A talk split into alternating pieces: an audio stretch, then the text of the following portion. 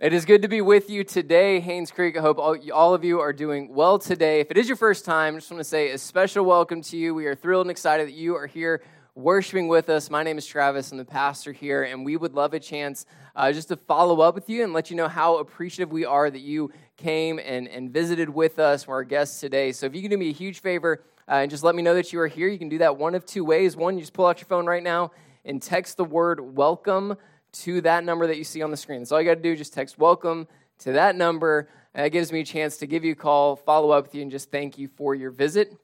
Uh, or if you prefer, we have welcome cards on the table over here and outside by the coffee. You just fill out that card, leave it on the table wherever you found it. Um, and again, that just gives me an opportunity to reach out and say thank you so much for your visit. Uh, so you could do me that favor. I would really, really appreciate that. Uh, and you find us working our way through the book of Acts. We started this all the way back at the end of January. Uh, and here we are, middle of June. And we're going to finish out chapter 7 today and even uh, work our way a little bit into chapter 8. So if you have your Bibles, you can go ahead and open up to Acts chapter 7. We're going to pick up our story where we left off last week in verse 54. So Luke, cha- or I'm sorry, uh, Acts chapter 7, verse 54. Uh, Luke is the other book that this guy wrote. So uh, I get confused sometimes. But Acts chapter 7, starting in verse 54. As you're turning there, I just want to give you kind of a recap. Uh, if you've been out for a little while or, or just visiting with us for the first time, I want to make sure you understand where we are in our uh, study through Acts. So uh, we're picking up the story of Stephen again today. So this will be our third week looking at the life and ministry of Stephen. And we see Stephen introduced all the way back at the beginning of chapter 6, where he is one of the seven that are chosen by the congregation, raised up to serve the church and meet the needs of the church, particularly the widows that were being left out in the daily distribution. So the church raised up these seven men to serve the church and meet these tangible needs. It's really the, the foundation and the beginning of what we see as deacons and deacon ministry throughout Scripture and even today as the church still practices that. So Stephen was one of those seven that were chosen. And then we see he's going around and he's teaching and he's preaching in the synagogue and, and he's making some people frustrated and angry because he's talking about Jesus, preaching about Jesus, and people don't like that. So they start to debate him and they realize, wow, this guy's way smarter than we are. So you know what? Instead of trying to argue with him, let's just create these false charges against him. So we saw at the end of chapter 6 uh, that the Jewish people, the Jewish folks at that time, who didn't like Stephen, they, they went to the council. Remember the, the council of these guys that we've seen in chapters 4 and chapter 5, uh, where they are the kind of the ruling council of the day for the Jews in Jerusalem. So they go to them, they say, hey, this guy Stephen, he's preaching against God. He's talking about against God. He's blaspheming. He's, he's preaching against Moses and the temple and the law, which he wasn't doing any of that stuff. So they bring Stephen and they arrest him on these false charges. They bring him before the council and they ask, you know, is this true? And we saw the bulk of chapter 7 is Stephen's sermon, his defense, which is really, like we talked about last week, it's really a sermon where he kind of recounts the history of Israel. And he goes through the history of Israel, kind of giving this high level overview of what's been going on with Israel from, from the beginning of Abraham all the way up till today. And he's showing them a pattern of what we see God doing throughout Israel's history. And that's, that's it's all been working towards one thing, and that's Jesus. That's what Stephen reminds them of. Hey, God's been doing one thing since the beginning, and it's all about Jesus. All these things that we see the law, the temple, Moses, Joseph, Jacob they're all pointing to Jesus.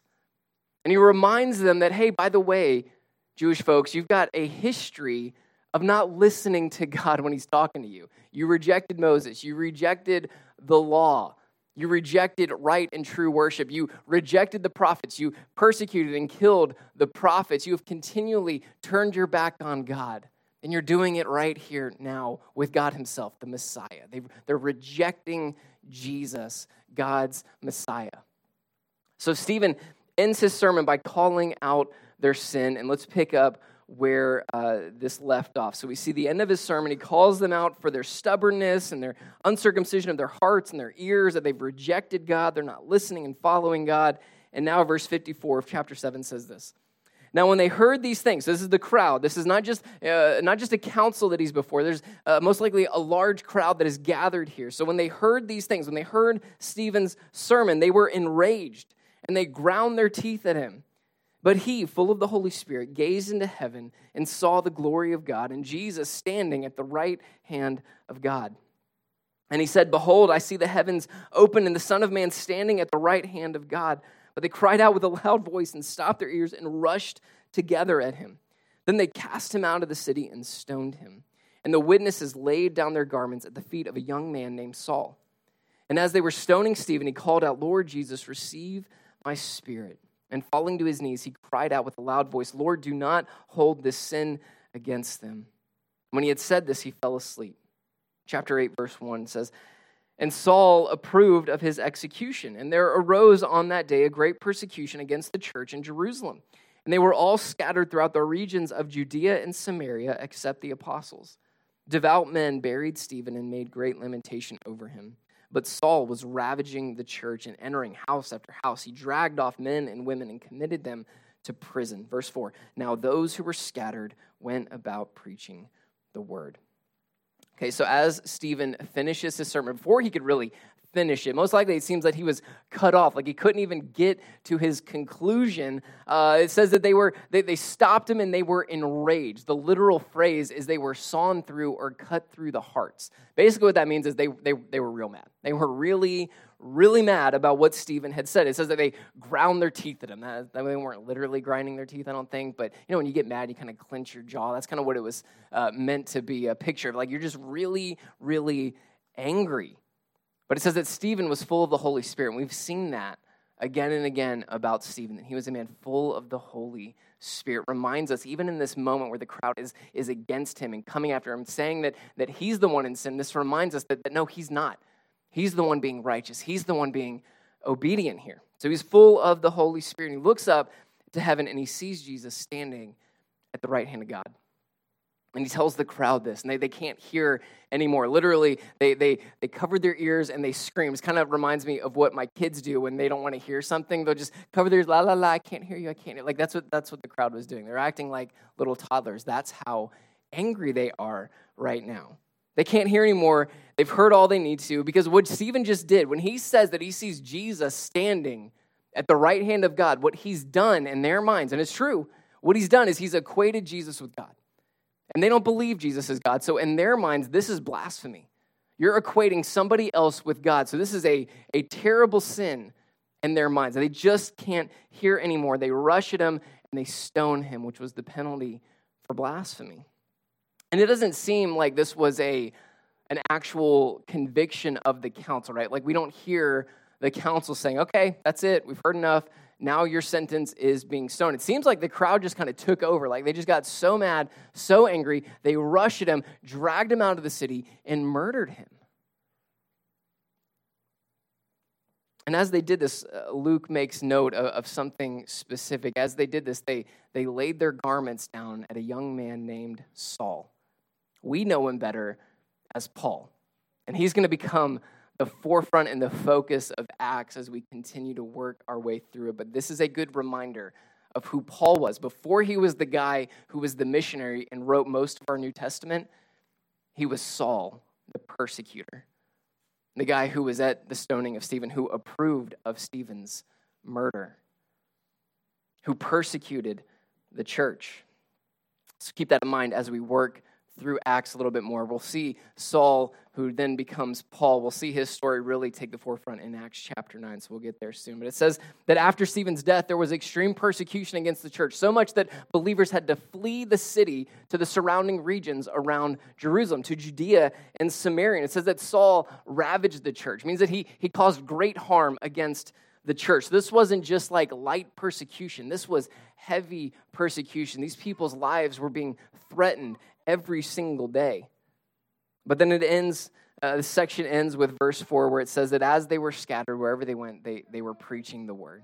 They were talking about Jesus, they were sharing the gospel. As persecution comes, as persecution ramps up and steps up, God's mission advances, it continues, it can't be stopped. So, in this passage, we see the very first martyr of the Christian church. The very first Christian killed for their faith happens right here in Acts chapter 7. It's the death of Stephen, the murder of Stephen.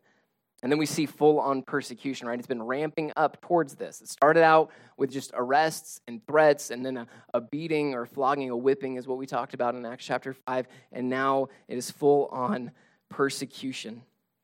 But we also see believers continuing to follow Jesus in this. Despite the persecution, despite the threats, despite being cast out of their homes and their city, believers continue to follow Jesus. And there's three things that I think we can learn from Stephen and the other believers here in this passage about following Jesus. Just real quick, high level outline uh, for those that are following along here. In this passage, we see the cost of following Jesus, the comfort of following Jesus, and the blessing of following Jesus. So, our first point there, let's dig into that the cost of following Jesus. Cost of following Jesus. So as I mentioned, this is the, the third week in a row that we've looked closely at and examined the life of Stephen. And look, this is all we have of Stephen in Scripture. All we got is Acts chapter 7 or 6 and 7. That's all we get of Stephen. That's all we get from his life and his ministry. But we've learned a lot about Stephen, right? Like, what do we know about Stephen so far? We see, we've seen over and over again that he was a man full of faith and the Holy Spirit. We see that he was one of the seven chosen in Acts chapter 6, right? One of the first deacons. We already talked about that. We see that he's been uh, called someone who is full of grace and power. And in Acts chapter 6, he was doing signs and wonders. And he was preaching the gospel to everybody. And we also know that he knew the scriptures really well. Like this guy knew his Bible. He knew the scriptures, right? Remember that as he was teaching in the synagogue, teaching from the Old Testament, these, these other scholars that were listening to him didn't like it, so they tried to argue and they couldn't do it. Like this guy was smarter than all of his opponents, he knew more than all of them. I mean, we see that from his sermon, right? Like all he had was his Old Testament, and he's he's showing everybody and showing us today, man, look at what God was doing from the moment he called Abraham. It's all been working towards Jesus.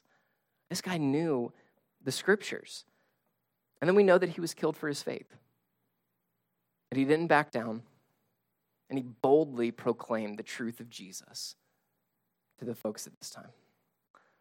So, what we know about Stephen, we know that he served Jesus. We know that he served the church. We know that he shared the gospel, that he didn't back down even when a conspiracy was coming against him, that he preached truth to those who have already threatened the lives of the apostles and told them over and over again stop talking about Jesus.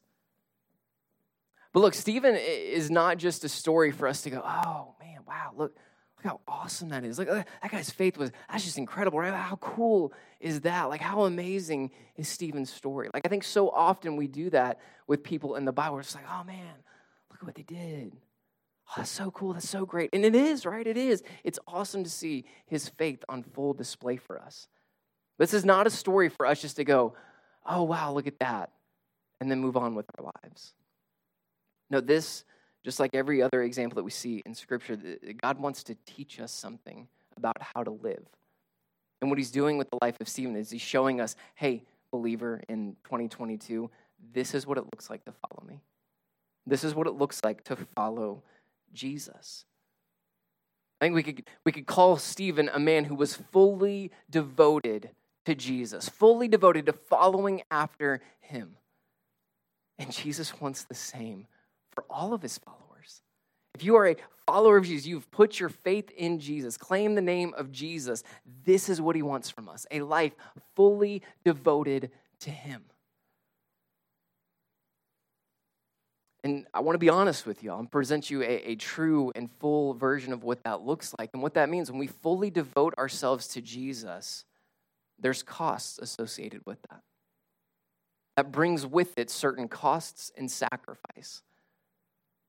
And we talk about that, and everybody's like, oh man, why, you know, following Jesus supposed to be all wonder and, and, amazing and all peaches and unicorns and rainbows and ice cream, right? Like all this really good stuff. I don't want to talk about the hard stuff. But look, we, we know that this is true. Like when we fully devote ourselves to something, it comes with costs and sacrifices. We just don't think about the costs and sacrifices because it's something that we really want to do. I mean, think of think of any number of, of hobbies that are out there that we devote our time to. I got a buddy of mine, a few buddies, who are really into camping, and they've been trying for years to get me into camping. And y'all, there's just something about sleeping outside in the wilderness that sounds terrible to me. Thank you. Thank you. I, I got one over here.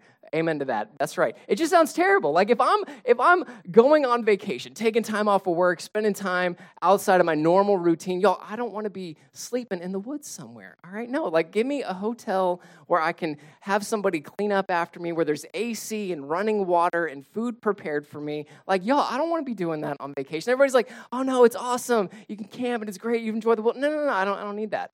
And then what my friends did, they, they, they took it a step further and they bought a camper. And one of my buddies, like, he bought a camper and then he had to sell his car so he could buy a truck to tow his camper. And I'm like, that's crazy. He's like, no, man, you, it's like you just, you go on vacation, you just bring everything with you. I'm like, no, I, I go on vacation to leave my house, not tow it behind my vehicle. No, thank you. I want no part of this. And they're like, no, you just gotta, just come with us. I'm like, no. I am not sleeping in a little metal container with your family and me and my wife and my three kids. No, I'm good. Y'all have fun. But there's costs associated. Like, this is a, a fun thing to do, but there's costs associated with that. Uh, my son told me recently, he's six, uh, that he wants to. I'm like, hey, buddy, you want to play like a sport? You want to do something after school, anything like that? he's like, yeah, I want to play golf. I'm like, okay, well, uh, that's not on a pastor's salary, so let's find something else for you to do, right? But no, golf is fun. Like I, I, grew up playing golf too. I lived in South Florida, so there's golf courses everywhere you can play for pretty cheap down there. So I played golf growing up, and I know that that takes a lot of sacrifice. Those of you that are golfers and are somewhat decent it, I never really was, but it takes a lot of time, takes commitment. It's there's cost associated with that. I mean, again, any any hobby that we have, anything that we devote our time to, brings with it costs and sacrifice. But we don't think twice about that because it's something that we love doing, right? That we want to do it. Well, following Jesus is no different, that there's costs and sacrifices associated with following Jesus. And Jesus talks about this, right? He didn't, this is not a, a bait and switch where he's like, hey, follow me. Oh, by the way, here's all this stuff that I want you to do. Oh, here's how I want you to radically change your life for me. No, he told us this. He told us this plain and simple. Luke 9, 23 and 24. He says this And Jesus said to all, If anyone would come after me, let him deny himself and take up his cross daily and follow me. For whoever would save his life will lose it. But listen to this. But whoever loses his life for my sake will save it.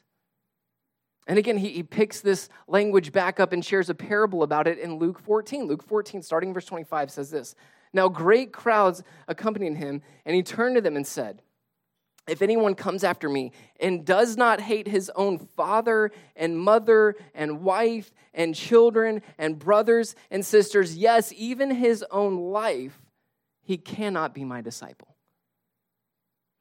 How many of us have that verse plastered on a piece of wood in our dining room? None of us, right? This is the hard stuff that we don't talk about very often. Verse 27 Whoever does not bear his own cross and come after me cannot be my disciple. For which of you, desiring to build a tower, does not first sit down and count the cost, whether he has enough to complete it? Otherwise, when he has laid a foundation, is not able to finish, all who see it begin to mock him, saying, This man began to build and was not able to finish. Or what king, going out to encounter another king in war, will not sit down first and deliberate whether he is able with 10,000 to meet one who comes against him with 20,000?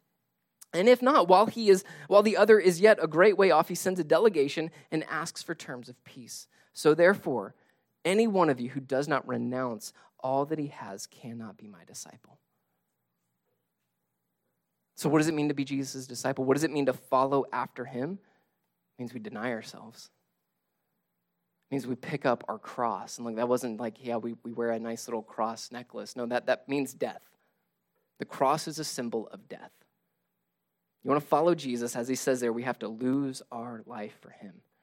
We have to hate our family, which means doesn't mean that, that we literally hate our family. It means that we have to love Jesus more than anything else in our lives.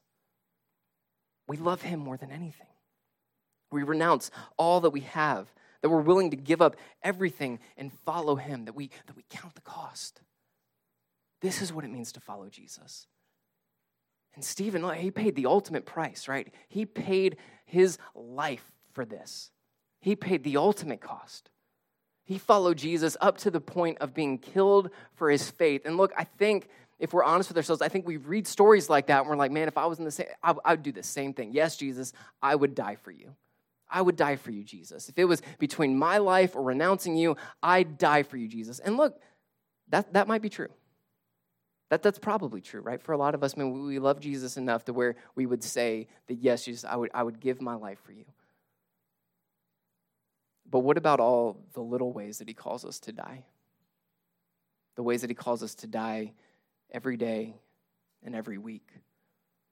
But the reality is, and, and Willie pointed this out two weeks ago, the reality is that most of us, our lives, our actual lives, aren't being threatened by persecution right here, right now. Now, it's a great blessing that we have living here in this country that, that, that has freedom of religion. We don't have that type of persecution. But as Dietrich Bonhoeffer says, when, when Christ calls a man, he bids him come and die. Think about all the things that we're, we're called to sacrifice for the name of Jesus, that, that instead of sacrifice, instead of dying to those things, we, we hold tightly onto them. I mean, are, are we willing to sacrifice our bank account for the name of Jesus? Are we willing to be generous with the money that we make? Are we willing to sacrifice our time for Jesus? Our jobs, that promotion that we so want, are we willing to say, you know what, that would take too much of me? That would demand too much of me away from my family, away from Jesus, so I'm going to say no. Are we willing to do that? Are we willing to sacrifice our future plans, our retirement in the name of Jesus? Are we willing to sacrifice our comfort? Well, let's be real. We don't like to do anything that makes us uncomfortable, right? I'm right there with you. I'm not casting blame. I'm, I'm with you on that. It's not fun to do things that are uncomfortable. But Jesus calls us to that so many times. Are we willing to sacrifice people's opinion of me? Are We're willing to sacrifice that sin that we love so much, that we hang so tightly onto, that we just want to keep to ourselves and keep hidden away and just keep doing and doing and doing. Are we willing to sacrifice that?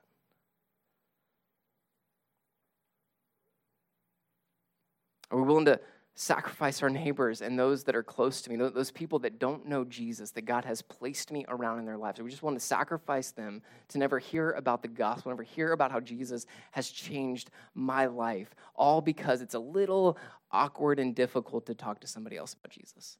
And it is. I'm with you, y'all. It is. It is. This is what Jesus has called us to. He doesn't call us to the easy, he doesn't call us to the comfortable doesn't call us to the safe. When Jesus calls us, he calls us to come and die. Look, I think it's so easy to just have Jesus be a part of our lives, right? Like it's just something that we do if we have time. You know, if it works for my schedule this week, then sure, I'll go to church. If it works for my schedule this week, then yeah, maybe I'll, I'll open up my Bible and I'll read a few verses here and there. Maybe I'll spend a few minutes in prayer. Oh, maybe I'll, I'll, I'll serve, you know, if, if they need me every so often. You know, not, not too much, not, not too much, certainly not very frequently. That, that's too much, Travis. It's just so easy to make Jesus a part of our lives, just part of the, one of the many things that we do, but that's not what Jesus calls us to. That's not what he says in his word. That's not what he says. When, when, you, when you follow me, he says, I don't want just a piece of you. No, he says, I want all of you. I want it all.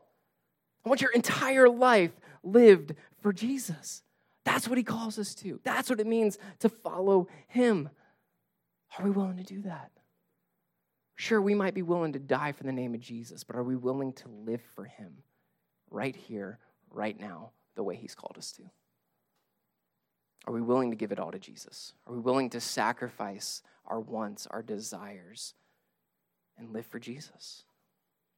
Are we willing to pay the cost? So there's great cost to following Jesus. But it's not all bad, right? There's a lot of good stuff to following Jesus. There's a lot of things that come along with it that Jesus provides his followers to sustain us and carry us and provide for us. Let's point out a couple of those things as we continue on here. So we see the cost of following Jesus, and we also see the comfort of following Jesus. The comfort of following Jesus. I look again at what Stephen saw at the end of his life. As uh, he's, he's seeing that these people are enraged and angry. He looks up to heaven and he sees Jesus, right? We see this in verse 55. But he, full of the Holy Spirit, gazed into heaven and saw the glory of God and Jesus standing at the right hand of God. And he said, Behold, I see the heavens open and the Son of Man standing at the right hand of God. And then verse 59.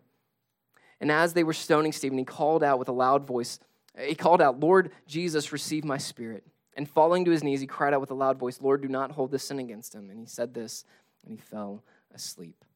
So at the end of his life, at, at this point of being wrongfully killed for his faith, Stephen looks up and he sees his Savior. And like this isn't recorded in Scripture, this is just Travis's best guess, but I, I can imagine if we were in that situation, we're being wrongfully killed for our faith. We look up and we see Jesus standing there, welcoming us into his arms. And that, that would bring some comfort. That would bring some relief. I'm about to be with Jesus.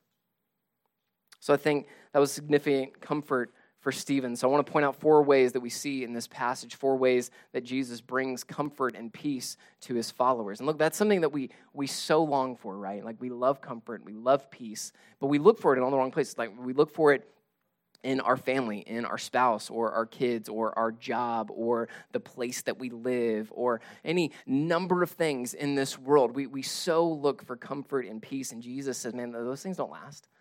Those things don't bring you comfort. They actually bring more stress and anxiety and fear and troubles, right? But He's the one that truly provides lasting comfort and peace. So, four ways that we are comforted as followers of Jesus. One is the comfort of Jesus' sovereignty. The comfort of Jesus' sovereignty.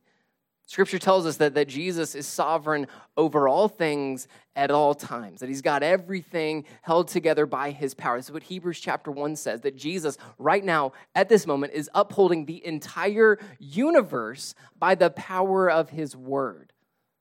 The power of his word. He's, he's upholding everything in the universe, right? It's that little kid song that's true. He's, he's got the whole world in his hands, right? I'm not going to sing it for y'all because that would be terrible and embarrassing. But he's got the whole world in his hands. And he really does. He really does. And look, this should bring us great comfort. Because in the midst of whatever's going on, there, there's somebody who is seated on the throne and is in charge and is ruling and reigning. And oh, by the way, he's the perfect, eternal, holy God. At this very moment, Jesus is on his throne, reigning over everything in charge of everything and working out his plan, his great and perfect and beautiful plan. He is working on it at all times. And again, that, that should bring us comfort because I think when we when we look out into the world, when we examine our culture, when we examine what's going on in our country, when we examine what's going on in the rest of the world, it can seem like at times that evil and chaos is reigning, that evil and chaos is ruling the day. It can seem like when we examine what's going on, maybe even in our own lives or the lives of those around us, it can seem like wickedness and brokenness and death get the final word. And it, it seems like that right in, in this moment. We see the first Christian being killed for his faith. We see persecution all over Jerusalem against the believers. It seems like Satan has won the day, right? It seems like it's all over. But that's not true. That's not true because even in this story, we see the gospel advance. We see God's mission advance. What the death, what the life and death of Stephen reminds us of is that even in the darkest moments, even in our darkest moments, even in our pain and our suffering and our despair and our sadness and our grief and our anxiety and our fears, that our God is at work. In the darkest of moments, our God is at work. And He's a good God. He's a perfect God. And He's an all powerful God. So we can trust in His sovereignty. We can trust that when He says, I'm working all things together for our good and His glory, that He actually means it and He can actually do it. And He does do it. We can trust that even when we can't see it, even when we can't understand it. You know, there, there's times that we walk through such difficult moments. We might not ever get the why. We might not ever see why that happened until the other side of eternity, where we can look with perfect knowledge and vision and see, oh, oh, Jesus, that's what you were doing there. That's what you were doing. Oh, I see it. So even when we can't see it, we can trust it. We can trust in his sovereignty, and that should bring us great comfort. We also see here the comfort of Jesus' love, acceptance, and approval. At the end of his life, Stephen sees Jesus standing, which is unique, and we'll talk about that in a second. But it's, it's almost like he's standing to, to welcome and receive Stephen, right? So he's standing. And what this reminds us of is that in Christ we have the complete and full love, acceptance, and approval of God at all times. So the scriptures tells us is that when we put our faith in Jesus, he gives us his righteousness. What that means is that's a church way of saying he gives us his perfection.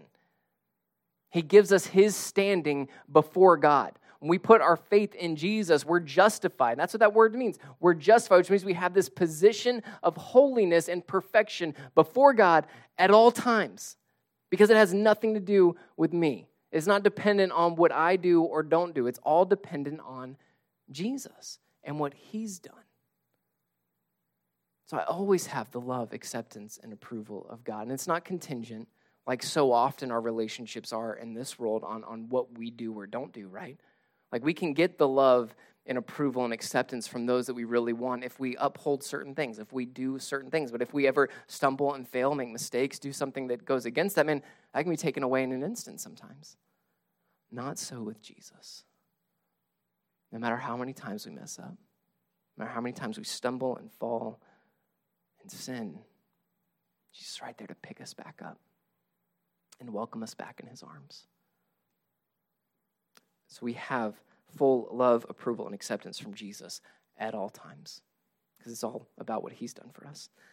So we have the comfort of Jesus' sovereignty, the comfort of Jesus' love, and the comfort, third thing, the comfort of Jesus' justice. So I said it's interesting that Jesus is standing here. So if you underline things in your Bible, it mentions standing in, in two verses, 55 and 56. I want you to underline standing in that. And what's interesting about that is that typically post ascension, so after Jesus was raised and he ascends back up into heaven, the picture that we get of Jesus throughout the entire New Testament is that he is seated at the right hand of God. He's sitting down. What that gives us a picture of is his full authority and his finished and accomplished work on the cross. So he, he's seated in full authority and power. But here he's standing. I already mentioned it's almost like he's standing to receive Stephen, but another reason why he's standing, which uh, our best guess here, is that he's standing in judgment. So in the Old Testament, we see God standing, it's typically him standing as judge over a person or people group or nation. He stands up to judge the sin that's going on. And now Jesus here is standing during this moment of Stephen's life where he is being wrongfully murdered for his faith. See, these people think that they're killing Stephen for his sin, that he's the one in the wrong. But Jesus standing to welcome and receive Stephen is also a judgment on those who have killed him. It is vindication for Stephen that he was right and justified and righteous in what he did. And it's in judgment of those who have killed him. And Jesus is the perfect judge and he does not let any sin go unpunished. And that should bring us great comfort because there are times in our lives where people are going to sin against us.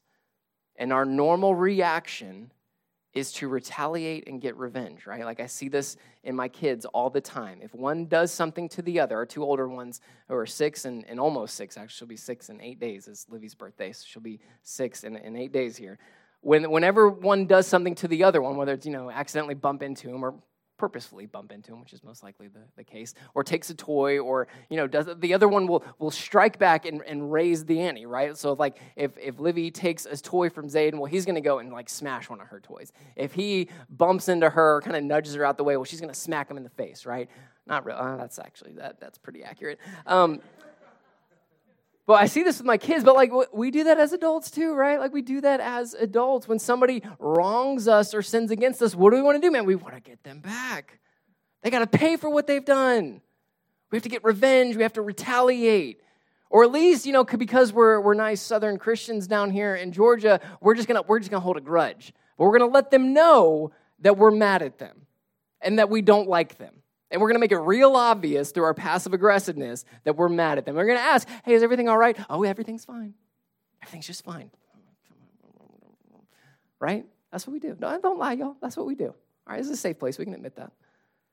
We want to retaliate. We want to strike back. That's our natural inclination. But Jesus says the way of Jesus is to not do that. He says, leave that up to me. Jesus is the perfect judge, and he will not let sin go unpunished. Every sin will be dealt with by Jesus. Here's the deal either, either people will put their faith in Jesus and their sin and the wrath and punishment that they deserve is taken care of by Jesus on the cross, or if they persist in their unbelief and unrepentance, their sin will be dealt with for all of eternity in hell. All sin will be dealt with and justly and rightly punished by Jesus. We can trust him for that. We can trust the perfect God. So when people sin against us, just like Stephen here, when people sin against us, we don't need to retaliate. We don't need to seek revenge. We don't need to hold grudges and anger and bitterness towards those people. We can trust that to our perfect judge and Savior, Jesus Christ. We can rest in Jesus' justice. And then lastly, we see the comfort of Jesus' promise. The comfort of Jesus' promise. Jesus promises all those who put their faith in him that we will spend eternity with him in complete perfection forever. Forever. And look, Stephen gets a glimpse of this at his death when he looks up and he sees heaven being opened up for him. He sees Jesus welcoming him back home. It's just, it's such a reminder for Stephen at the very end that, that all this was true. That the promise of Jesus was true. And now he gets to step into eternity with Jesus. And we can know this promise is true too. So that in the hard moments, in the difficult days, in the moments of suffering, in the moments of weakness and failure, in the moments of despair, we can look ahead to Jesus' promise of eternal life with Him in complete perfection, where He will put an end to all sin, where He will put an end to all suffering. There'll be no more hardship, no more difficult days, no more trials and tribulations. He will wipe every tear from our eyes, no more grief, no more loss no more anxiousness, no more fear, no more depression. There will be a day where He will restore all the brokenness, where He will make all things new and perfect, where He will defeat fully all sin and evil. This is Jesus' promise to us. And he says this in, in John 14, starting in verse 1. He says this, talking to his disciples. It's a word for us today. Let not your hearts be troubled. Believe in God, believe also in me. In my Father's house there are many rooms. If it were not so, would I have told you that I go and prepare a place for you?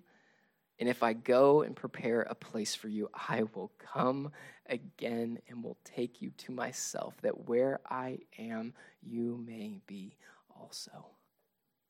And church, what, what good news is that? That our promise is that we get to spend eternity in Jesus' presence in complete and total perfection. That should bring us great comfort in this life. This life is not all there is. For those of us who claim the name of Jesus, we can rest on the truth and the promise that this is the closest to hell that we will ever get. So there's great comfort in following Jesus. And thirdly, and we'll end here, we see the blessing of following Jesus. The blessing of following Jesus. Let's look again at what happened after Stephen's death, starting in chapter 8, verse 1. It says, And Saul approved of his execution. And there arose on that day a great persecution against the church in Jerusalem. And they were all scattered throughout the regions of Judea and Samaria, except the apostles.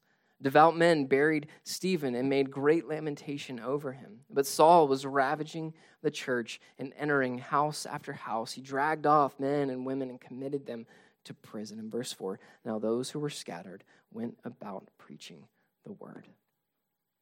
Stephen is killed, murdered, church is persecuted. Believers are, are forced to flee the city or threaten to be put in prison. Again, it seems like Satan's won, right? He's been coming against the church since Acts chapter 4 and now it seems like man he's got he's got he just won himself a big victory got the first Christian killed, the church is scattered, persecution's going, people are getting thrown into prison, their lives are being threatened. But as we see time and time again in Acts, nothing can stop the mission of God. Nothing can stop the mission of God. Even as these believers are scattered, forced to flee the city, forced to flee their homes, what do they do where they go? They preach the word, they share the gospel. God's mission continues to advance. And look at where they went. Where'd they go? Where'd they go? Judea and Samaria. Remember what Jesus' mission was all the way back in Acts 1, verse 8. What does he tell his disciples to do? What does he tell us as his followers to do? He says, You will be my witnesses in Jerusalem. Check. Done that. Where's the next place? Judea and Samaria. Judea and Samaria. The gospel hasn't spread out of Jerusalem yet. And here, Satan thinks he's won, but God is using what he meant for evil and destruction, God is using for his good and his purposes. Because as they flee, where do they flee to? Judea and Samaria, exactly where God said to go next. And here are his followers, his believers, preaching the gospel exactly where he wants them to go. Y'all, nothing can stop the mission of God. And here's the incredible blessing about following Jesus is he invites us into that mission. He invites us into accomplishing his purposes here on this earth. Look, these weren't, these weren't like extra special believers here in Acts chapter 8. These are just ordinary believers. They're not pastors, they're not evangelists, they're not missionaries. This wasn't like some great plan cooked up by the apostles. They weren't like, all right, Stephen, here you go, man. Look, you drew the short straw, so you're going to have to die, all right? Sorry, it is what it is, bro, but this is just how it's going to be. So you got to die, and then what's going to happen? They're going to get mad, they're going to persecute us, and we're going to flee, and we're going to go exactly where Jesus said to go Judea and Samaria. Y'all, you got, you got it? Everybody in? We good? And this wasn't some great evangelistic strategy, mission strategy by the apostles here. No. These people weren't, you know, hands laid on and sent out like we see with, with Paul and Barnabas and Silas later on. These were just ordinary believers who were forced to flee out of their homes, and wherever they went, they saw themselves as God's missionary, as Jesus' witnesses to preach and share the gospel wherever they went. And God invites us into that same story, into that same mission today. See, the believers were to go to Jerusalem, Judea, and Samaria, and then where's the other place? The ends of the earth. That's where we come in. We're to be Jesus' witnesses to the ends of the earth. So these believers were forced out of their, their city, forced out of their homes. What they did, did, did they hide? Did they disguise themselves? Did they never speak about Jesus again? No. No, they kept on preaching the word. And what that means is we, we hear preach the word and you think, oh, I got to preach a sermon. No. All that means is sharing the gospel, talking about Jesus. That's all they did. They talked about Jesus. They called people to put their faith in Jesus. And this is what we're supposed to do as well. As followers of Jesus, we have this incredible blessing of being part of God's big plan for history, of his great rescue plan to save and redeem his people. He's called us to that me and you, every believer who claims the name of Jesus, he's called us to step into something far bigger than ourselves, right? Far bigger than us, bigger than our dreams, bigger than our desires, bigger than, than our lives, bigger than any plan that we could have for our lives. This world, y'all, this world, if you don't know this already, this is true. I want you all to hear this. This world is not about you, and it's not about me. Our lives aren't even about us we're a follower of Jesus, our lives in this world are about Him. They're about Him. History's not about us, it's all about Jesus. And God has called us. He's invited us in to be a part of His great rescue plan. Yo, what, what a joy, what a blessing, what an incredible privilege that is. And yet we're, we're content to just live our lives for us. Just focused on us. Doing whatever we want to do. Do y'all believe that there, there's people in this city, in your community, in your neighborhood, at your workplace that need to hear about Jesus? It's a legit question. And, yes? Yes, okay. Yes, you, you believe that some of those people Jesus wants to save and bring to faith? Yes, okay. Romans 10 17 says, faith comes through hearing the gospel. If we truly believe what we just said, and I, I truly believe that, I truly believe there are people in this county, in this city, in this community, in your neighborhood, in my neighborhood, at your job, in maybe even your own family that Jesus wants to save. And he's invited us in to preach and share the good news of Jesus Christ to them. Oh, what a blessing that is. What a privilege that is. Let's not neglect this incredible opportunity. Let, us think, all of us, let's think this week and follow through with this. Let's think and, and follow through with, with how can I bless somebody in the name of Jesus today or this week? How can I display and declare the gospel to somebody in my life this week? Who can I invite to come to church with me to hear the good news of Jesus Christ? This is the joy and blessing that we have as believers, that, that God actually uses broken sinners like us to save and rescue and redeem people. That we get to have a part in seeing dead people come to life. Y'all, that's amazing. That's incredible. And if that doesn't get you excited and pumped up, I don't even know what to do. I'm, I'm all out of ideas, y'all. I got nothing else. This is amazing. This is incredible. This is the life that Jesus has called us to the cost, the comfort, and the blessing of following Jesus. Will you step into this life with me? Let's do this together, y'all. This is what the church is called to do, this is what believers are called to do. I'm going to pray for us, uh, and the band's going to come up and lead us in a couple more songs. And as we do, we're going to step into a time like we do every single Sunday, a time of communion. And this is a time just for believers in the room. So if you're here and you've put your faith in Jesus, this is a time for us to reflect and remember and celebrate the sacrifice of Jesus. So you need to spend some time.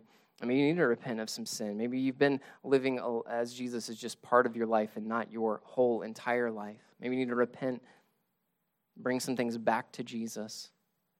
Take the time you need. Spend some time in prayer.